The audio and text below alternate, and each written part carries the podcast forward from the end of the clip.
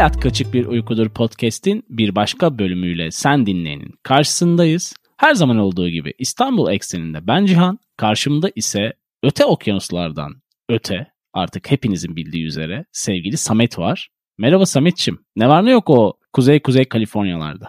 Güzel bir bahar havası var sevgili Nazım Cihan'ım. Keyifler yerinde olabildiği kadarıyla. Sizi sormalı sizde nasıl durumlar? Valla biz günü batırdık Samet. Senin orada görüyorum ki gayet güneşli ve aydınlık, sıcak bir atmosfer var gibi. Yani Kaliforniya'nın iklimi Trakya'ya benziyor. Buradan dinleyenlere bir fikir vermek açısından. O yüzden evet öyle bir hava var burada. Zaten geçen eşim söyledi. 2014'te sanırım bir kuraklık yaşamıştık burada. İşte bu meşhur çimleri sulama olaylarını falan bırakmıştı. Vatandaşlar filmlerde hep gördünüz. Restoranlar suyu siz istemedikçe vermiyordu falan. Şimdi eşim hmm. söyledi yenisi geliyormuş. Yeni dalga kapıda. O yüzden önümüzdeki 3-4 ay herhalde bir yağmur görmeyiz diye düşünüyorum yaşadığım yerde. Peki Sametçim bu kuraklıktan bahsetmişken ve geçmiş bir zaman diliminde de olduğunu ifade etmişken bugünlerde zamanla ilgili nasıl kavramlar dönüyor kafanda? Sevgili canım şimdi ben hiç kimsenin kimseye böyle bir soru sorduğunu duymamıştım öncesinde. o yüzden çok teşekkür ederim. Yani kafamda zamanla ilgili nasıl kavramlar dönüyor diye sordun. Saat yönünde mi dönüyor yoksa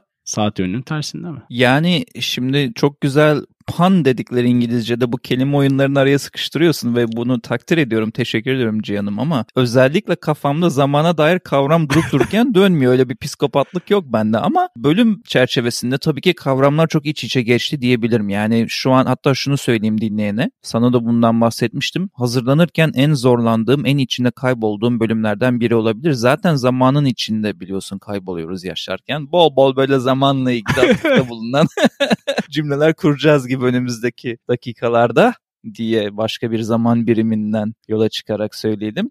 Ya ben sana şeyi soracağım şimdi tam böyle derinlere girmeden önce çünkü çok şey var bu zamanla ilgili. Zaman evet. illüzyon mu, zaman bükülür mü, zaman nasıl ölçülür falan oralara gireceğiz Hı-hı. ama Hı-hı. ben sana kişisel olarak şöyle bir şey sorayım muhabbeti biraz açmak için. Senin için zaman ne ifade ediyor? Nedir yani zaman senin için? Bir de sence bir illüzyon gibi bir şey mi gibi geliyor sana yoksa daha fazla gerçekçilik tarafında mısın? O kadar bilinmeyen bir soru ki aslında. Seninle bölümü tartıştığımızda yapalım yapmayalım kısmında bu kadar içinde kaybolacağımızı öngörmemiştik. Çünkü biliyorsun ki zaman deyince aslında çok yüzeysel bir kavram üzerinden ilerliyoruz günlük akış içerisinde. Ama Einstein vari işin içine biraz dalınca bayağı kayboluyorsun gibi uzay boşluğunda. Öyle bir anlam yüklüyor şu an itibariyle benim bünyemde. Okuduğum, izlediğim ve yaptığım araştırmalar sonucunda zaman diye bir kavramın aslında olmadığı ve bu belli bir düzen içerisinde dünyayı gelişen ticaretle beraber ortak bir paydada buluşturma metodu olduğunu düşünmeye başladım. Sen nasıl düşündün? Güzel yerden yakalamışsın. O taraflara ben de kaydım. Bir illüzyon mu tarafına çok kaydım ama bir de bu gelişen işle ilgili de yani mesela şöyle bir şey söyleyeyim sana. Tren yolculuklarının çok çoğaldığı zamanlarda zamanla ilgili sıkıntılar başlamış. O zamanlar hı hı. bir ortak kanıya varma eğilimler olmuş falan ama çok dağıtmadan şunu söyleyeyim benim açımdan da zamanla ilgili o aynı soruyu soracak olursak bana en çok zaman veya zaman kavramı şu anlarda çarpıcı geliyordu ki sen de bunu çok yapmış biri olarak belki katılacaksın. New York Türkiye uçtuğunda veya ben Hı-hı. LA Türkiye uçtuğumda veya her iki yöne doğru zamanın veya günün bir gün ileri atması veya yerinde sayması olayı bana hep böyle bir kaçık bir şey gibi gelmişti. İndiğin zaman zaten onu his olarak da böyle hissedersin. Mesela gece bindiysen ve döndüğünde hala o bindiğin gecenin tarihi ve saatleri ise indiğin yerde Orada böyle bir şey diyorsun ya bir dakika bu zaman denen şey de çok böyle nasıl diyeyim sana jel gibi bir şey. Saate baktığın zaman çok somut tik tak tik tak gidiyor ama aslında tamamen kafamızda yapılan bir şey. Ben en çok o zamanlar zamanı kafa yormuştum bu uçuşlar sırasında. Bir de tabii şöyle hayatımıza bakıyorum. Bir sürü deyimler var zamanla ilgili veya kalıplar var cümle içinde kullanılmış. Zaman uçup gidiyor, vakit nakittir, zaman harcamak, zamanı öldürmek, zamanı doldurmak. Yani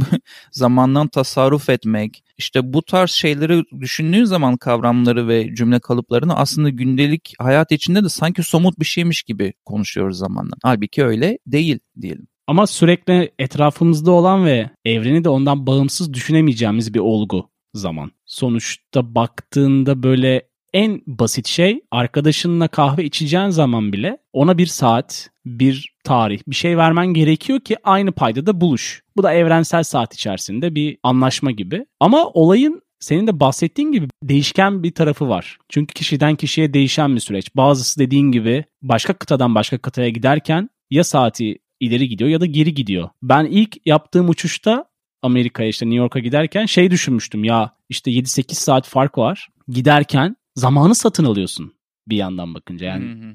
Zaman daha yavaş akmaya başlıyor ya da geri gidiyor. Yani bu da bizim belki de yapabileceğimiz zamandaki yolculuklardan biri oluyor. Evet oluyor aslında doğru diyorsun. Ben şeyden girelim istiyorum o zaman. Çünkü bütün bu fikirler de oradan çıktı diye düşünüyorum. Bu meşhur mağarada Fransa'da sanırım değil mi? Mağarada yapılan zamana dair bir deneyle ilgili sen dikkatimi evet. çekmiştin.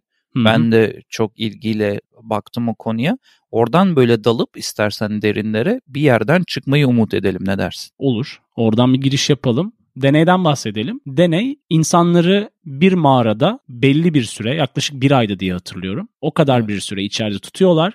İnsanların alışkanlıklarının değişmesini, ortama uyum sağlamalarını ve zaman kavramına karşı alışkanlıklarına göre verdikleri tepkileri ölçmeyi amaçlamışlar. Gerçekten de çok enteresan bir deney. Şu noktada insanlar gerçekten bulunduğu ortama adapte oluyor ve bir süre sonra da zaman kavramını tamamen hayatlarından çıkartıyorlar. Algı olarak da bilmiyorlar yani sabah mı, akşam mı, öğlen mi? Evet. Ona göre bulundukları ortama göre yeni düzenlerini kuruyorlar ve yaşayabiliyorlar bir yandan da bakınca. Evet biraz koşullarından bahsedersek mesela elektrikli bisiklet varmış içeride evet. elektrik üretmeleri için ve dışarıdaki insanların yani bizim kullandığımız zamana göre baktıklarında günde 12-13 saat sürmüşler bu elektrikli bisikleti elektrikleri kesilmesin diye. Mesela orada yorumcu şey diyordu hani normalde 7 saat 8 saate alışıksın günde çalışmaya ortalama konuşuyorum ama orada zaman kavramı olmadığı için sürekli bunu yapıyorlar farkında olmadan yani kaç dakikadır kaç saattir bunun bir ölçüsü evet yok,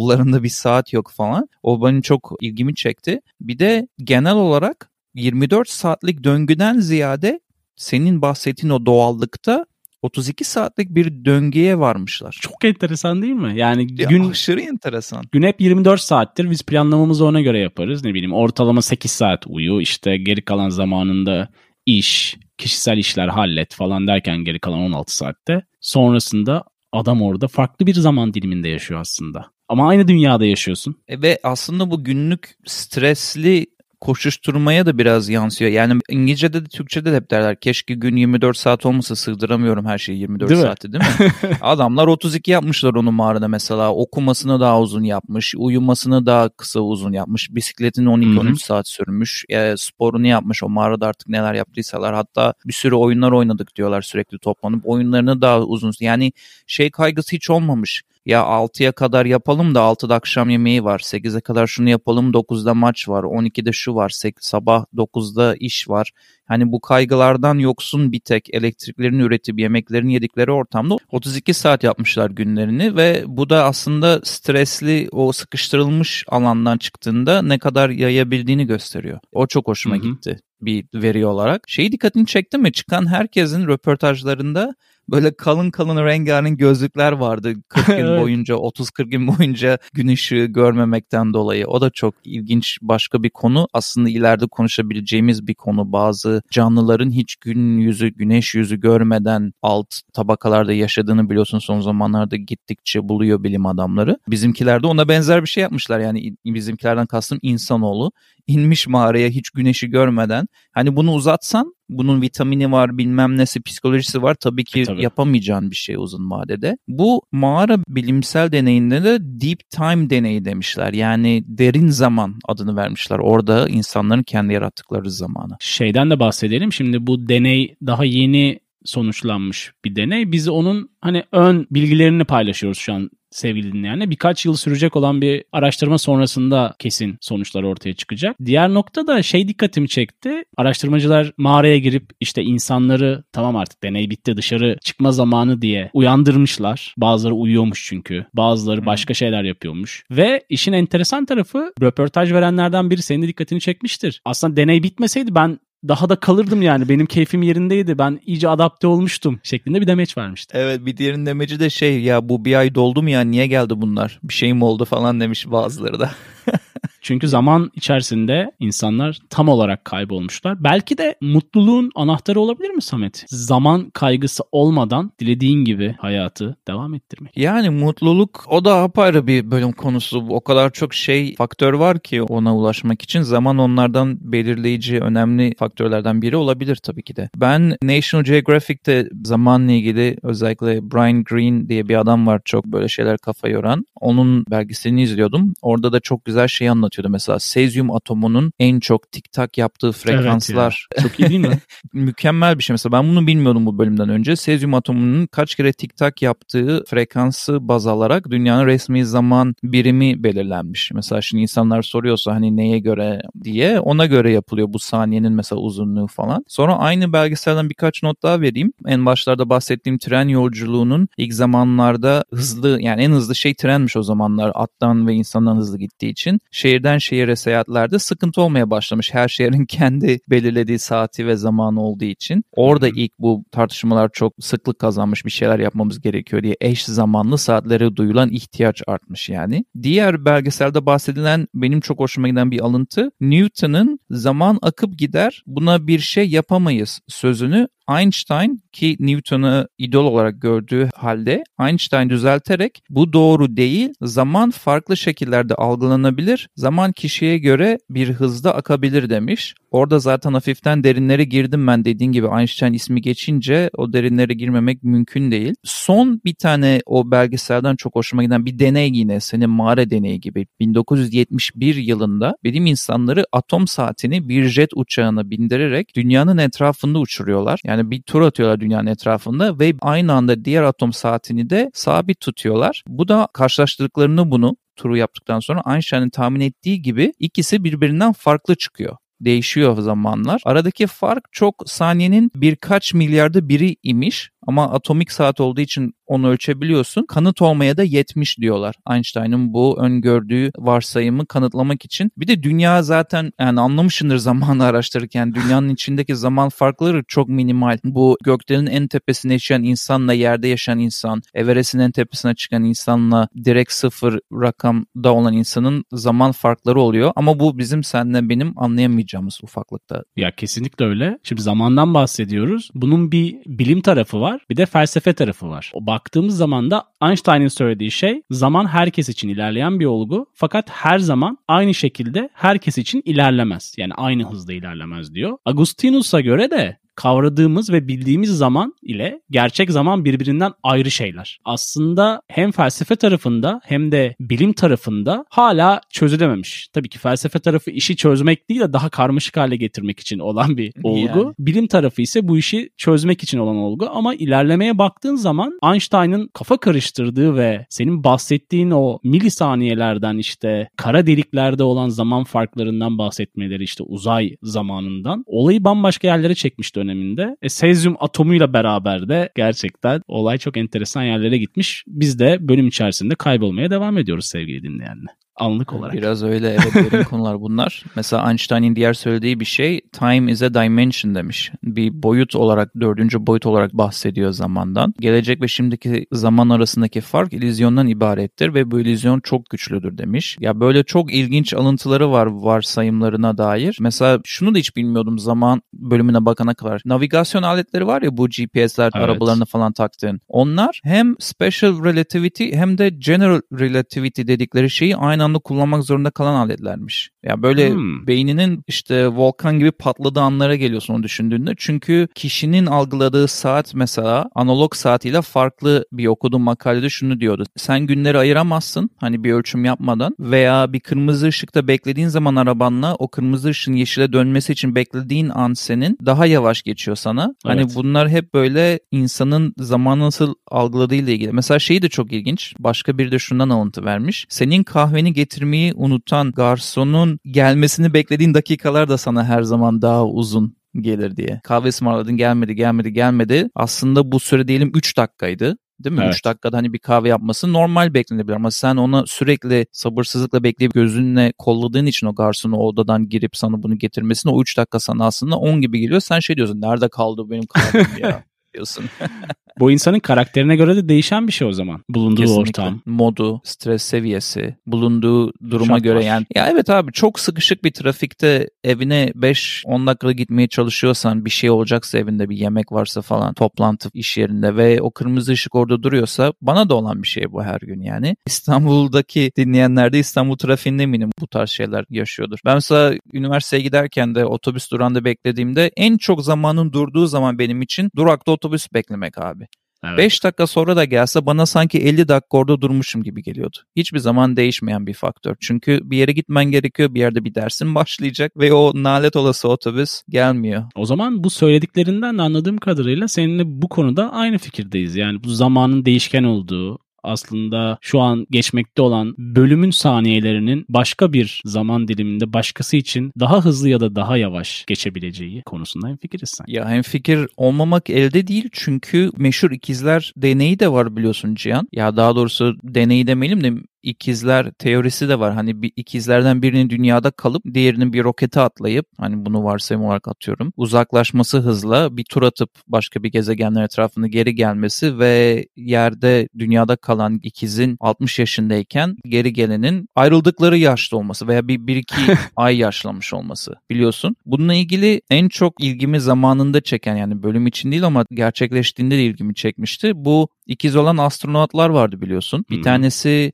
International Space Station'a gitti bir yıl. Diğeri burada kaldı ki ikisi de astronot bunların. Ve bununla ilgili bölüm hazırlanırken bir tane röportaj buldum. Röportaj da kimle ilgili biliyor musun? Uzaydan dönen astronotun bütün kan tahlillerini direkt laboratuvarda yürüten kadın konuşuyordu röportajda. Ha. Buldukları ile ilgili. İnanılmaz ilginç bir röportaj. Tabii çok teknik şeyler uçuştu havada. Onların hepsini burada anlatmaya gerek yok ama adamın farklı tahlillerini bulmuş kadın. Çok yine bu zamanda milyarda bir farklar nasıl oluyorsa kan değerlerinde de çok çok minimal şeyler varmış. Bu da hani yaşlanmayla ilgili o bahsettikleri öngörüyü destekleyen kanıda numaralarmış veya sonuçlarmış. Yani çok ilginç de onu dinlemesi. Ha, çok o, enteresan. Ya çünkü bir yıl hemen dünyanın hemen dışında o adam durduğu için öyle tabii ki de beyaz saçlı, bastonlu bir şekilde olmadı onu bekleyen kardeşi. ikisi de birebir aynı görünüyorlar hala. Ama orada en azından teknik olarak kan tahlilleri yapabildiler o arkadaşa. Ya sonuçta bir değişim olmuş ve o değişimi de bilimsel olarak kanıtlamışlar. Bundan bahsediyorsun. Bu çok ilginç ve öngörülen şeylerin gerçeğe dönüşmesi de diyebiliriz. Sonuçta uzay zamanındaki ilerleyişin şu an ayaklarımızı yere bastığımız dünyaya göre farklı olduğu hep konuşuluyor ve kanıtlarla ortaya konuyor. Kafayı yakan ve içinde güzelce kaybolabileceğimiz bir bölüm gözüküyordu ve öyle de oldu gibi. Ne dersin? Kesinlikle öyle. Belki de bu bölümü dinlerken insanlar zamanı nasıl geçtiğini fark etmemiştir. Her bölümde olduğu gibi mi desek acaba tırnak içerisinde?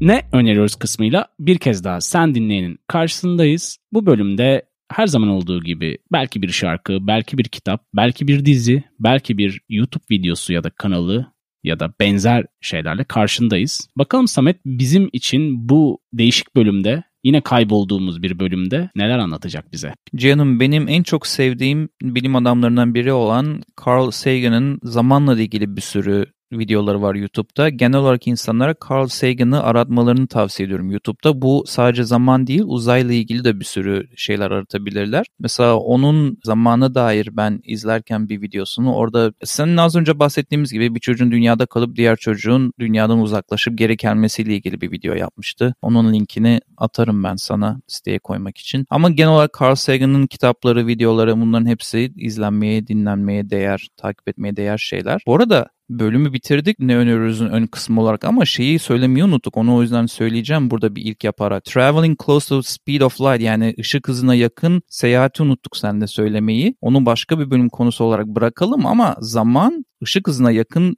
seyahat ettiğinde biliyorsun zamana da çılgın şeyler olduğu düşünülüyor. Onu böyle evet. dipnot olarak cebimize koyalım. Çünkü Carl Sagan deyince aklıma geldi. Bir de biraz bombalayacağım seni bu sefer önerilerimle. Çünkü iyi, verimli bir hafta geçirdim bir şeyler dinleme ve izleme babında. Şimdi 3 tane şarkım var HKBU dinlencesine Aynen Beach Background Rekor geliyor bir- yani.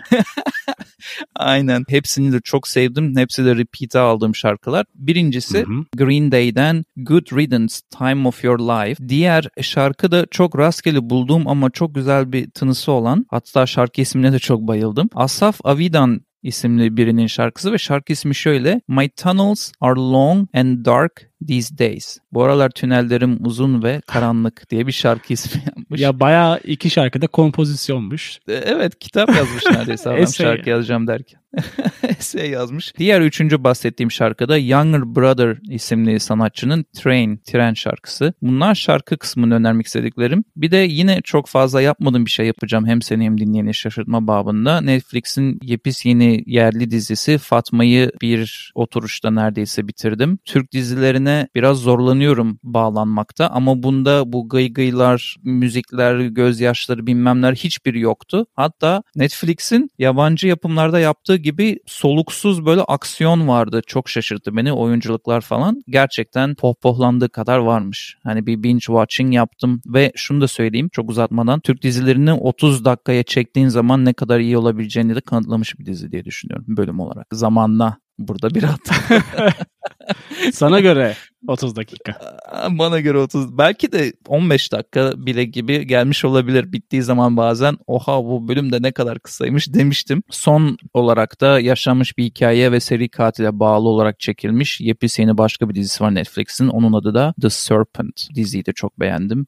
Sana da özellikle tavsiye ediyorum The Serpent'ı. Dinleyeni de çok tavsiye ediyorum. Bol bol tavsiye vermiş oldum. Böyle canı Aynen. sıkılan, Aylık geldi. Aynen kapanmada olan, canı sıkılan, ne bileyim bu aralar belki izinde olan bunu dinleyen birileri varsa bu anlattıklarım arasından seçtiklerini belki keyifle izler dinler diye ümit edip pası sana sonunda atıyorum. Teşekkür ediyorum Samet'ciğim. Uzun ve güzel önerilerin için. Ben iki tane şarkı önereceğim. Bir tane de dizim var. Şarkılardan bir tanesi White Snake, Here I Go Again. İkincisi Star Sailor, Poor Misguided Fool. Bunlar HKBU dinlencesi playlistinde olacak Samet'ciğim. Dizi olarak da geçenlerde izlediğim, Gain TV üzerinden izlediğim ama Semaver Kumpanya'nın bir tiyatro oyunu olan Metot dizisini izledim. 4 bölümlük güzel tiyatroda olan oyuncuların oynadığı gayet kafa patlatan ve kafa yakan. Keyifli demenin zor olduğu biraz çünkü seni yoran ama aynı zamanda çok iyi oyunculuklar olduğu için Serkan Keskin baş rolde olmak üzere kendisini de yönettiği. Bunu tavsiye ediyorum sana ve sevgili dinleyene. Canım hiçbir zaman bana ki seni çok uzun zamandır tanırım. White Snake dinleyicisi olarak bir izlenim bırakmamıştın. O konuda şoke olduğumu buradan sana dinleyiciye belirtmek isterim. Kişisel gelişim zaman kavramının değişkenliğine rağmen devam edebiliyor. Sevgili dinleyici yine güzel bir zamanı birlikte geçirmiş olduk. Eğer bizi de gününüzün bir kısmına misafir ettiyseniz bu bölümü sonuna kadar dinlediyseniz size ayrı bir teşekkür ediyoruz. hkbupodcast.com'da bütün bölümler var. Bölümleri indirebiliyorsun. Bölüm notlarına bakabiliyorsun. HKBU dinlencesine ulaşabilirsin. Sevgili Cihan orada her şeyi ekliyor her hafta güncel olarak diyelim ve tekrar görüşmek üzere diyelim. Hoşçakalın. Görüşmek üzere.